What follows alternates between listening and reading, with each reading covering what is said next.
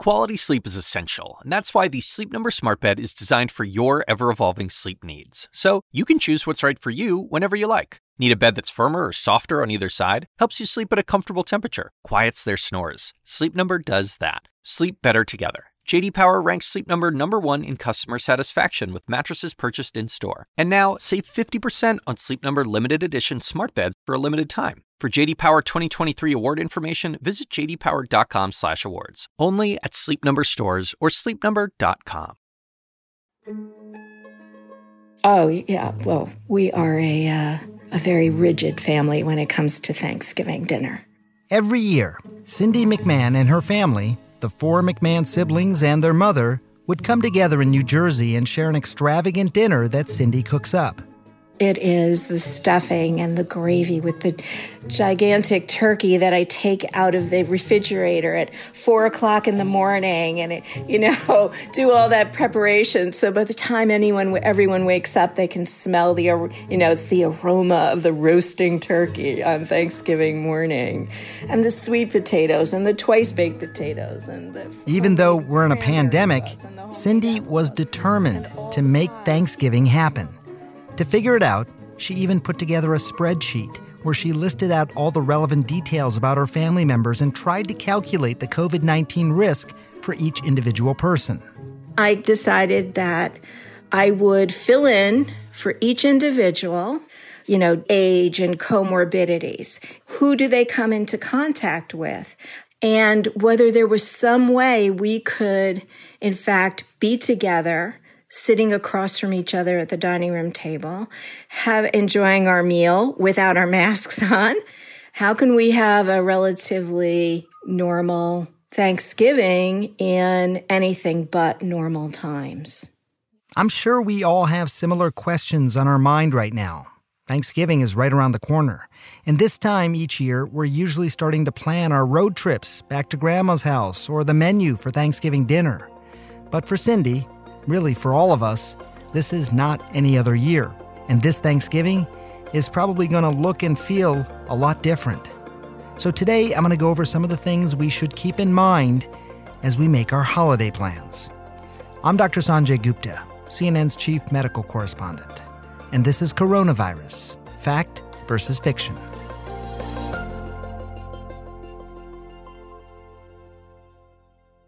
Before we go into the specifics, I just want to emphasize that cases of coronavirus have been rising rapidly all over the country, and with Thanksgiving just weeks away, top medical experts are worried that holiday gatherings are going to lead to more spread. C D C Director Doctor Robert Redfield warned that infection has already been spreading through small household gatherings. Doctor Francis Collins, he's director of the National Institutes of Health, said that for the first time in twenty-seven years, his family won't be gathering for Thanksgiving. And Doctor Anthony Fauci also shared his concerns. Here he is on C B S. I think given the uh, fluid and dynamic nature of what's going on right now in the spread and the uptick of infections, I think people should be very careful and prudent about social gatherings, particularly when members of the family might be at a risk because of their age or their underlying condition. No activity carries zero risk, but the closest to that, the safest thing you can do is still to stay at home and to celebrate with the people that you are living with, just like Doctor Fauci and Doctor Collins are doing. But if you're planning something with others for Thanksgiving, I do want to walk you through some of the common holiday activities and rank them from lowest to highest risk. Let's start with the lower risk scenarios. Stay at home. I know I'm repeating myself, but this is important, and that doesn't mean not having a good time. You could still put a turkey in the oven, you can have a nice dinner, watch a funny movie with the people you're living with. If you want to catch up and connect with your friends and family who live in other places, consider having a virtual party. You can still cook lots of food and you can share it with neighbors and others close by. Just deliver it without in-person contact. Next, let's talk about moderate risk activities. If you're going to host a Thanksgiving dinner, the C D C recommends doing it outdoors with friends and family from your neighborhood.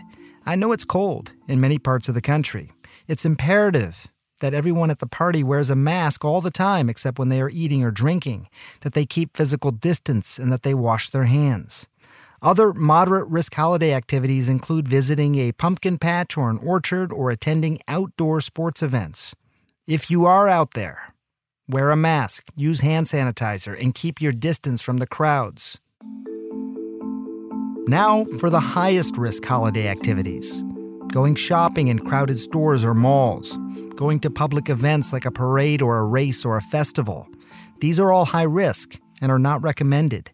Shopping can, of course, be done online, and annual events like Macy's Thanksgiving Day Parade can be seen on T V. Large indoor gatherings, dinners, or parties, especially with people from outside your immediate family, are going to pose the greatest risk. Gathering with more people are higher risk. Gatherings that last longer are higher risk. And gatherings in indoor locations with poor ventilation are higher risk. Here's Doctor Fauci again. You may have to bite the bullet and sacrifice that social gathering unless you're pretty certain that the people that you're dealing with are not infected. Either they've been very recently tested or they're living a lifestyle in which they don't have any interaction with anybody except you and your family. Then it's okay. Finally, let's also talk about traveling for the holidays. I get a lot of questions about this. Traveling during the holidays on planes or public transportation does increase the chances of catching and spreading COVID nineteen because it increases the likelihood that you'll be exposed to the virus. Staying at home, it's still the best way to protect yourself and others. But if you're going to travel, take as many precautions as possible. Wear a mask. Keep at least six feet away from others. Wash your hands frequently. Avoid anyone who is sick. And avoid as much as you can touching your eyes or your nose or your mouth. I know I'm being repetitive here, but it's important for people to hear this over and over again. Look, things are different, and safety needs to be considered whenever we have any kind of gathering these days. Normally, our family, my three daughters, my wife and I, we would be going to Florida to see my parents, their grandparents. But we had a tough discussion as well. And this year, we're just going to stay at home, and we're still going to do a Zoom party. My kids were disappointed. My parents were disappointed. But they all do understand that it's the safest thing to do, especially for Grandpa and Grandma. Back in New Jersey, after examining her spreadsheet and weighing all of her options, Cindy McMahon realized that erring on the side of caution this year was the way to go. At first I thought, oh, I'm such a genius. I'm like, oh, I think I can, I think maybe I can make this work. And then as you start filling in those columns, you're like the feeling of dread. No, there is no way that, that I can make this happen. That didn't mean that I'm not putting a turkey in the oven and that I'm not going to make all the traditional foods and, you know, three pies and all the goodies. And rest assured, she's going to make sure everyone in the family still gets fed. We did this for Easter, and on other occasions, I just package everything up, and I take it over to my mother's, and I call her when I arrive. I drop the shopping bags in front of her doorstep, and uh, sadly, that's the way it has to be. But you know what? That's okay, right? Twists and turns in life, anyhow, regardless of the virus. So you just roll with it and keep cooking. If you have questions, please record them as a voice memo and email them to ask sanjay at c n n dot com. We might even include them on the next podcast. We'll be back tomorrow. Thanks for listening.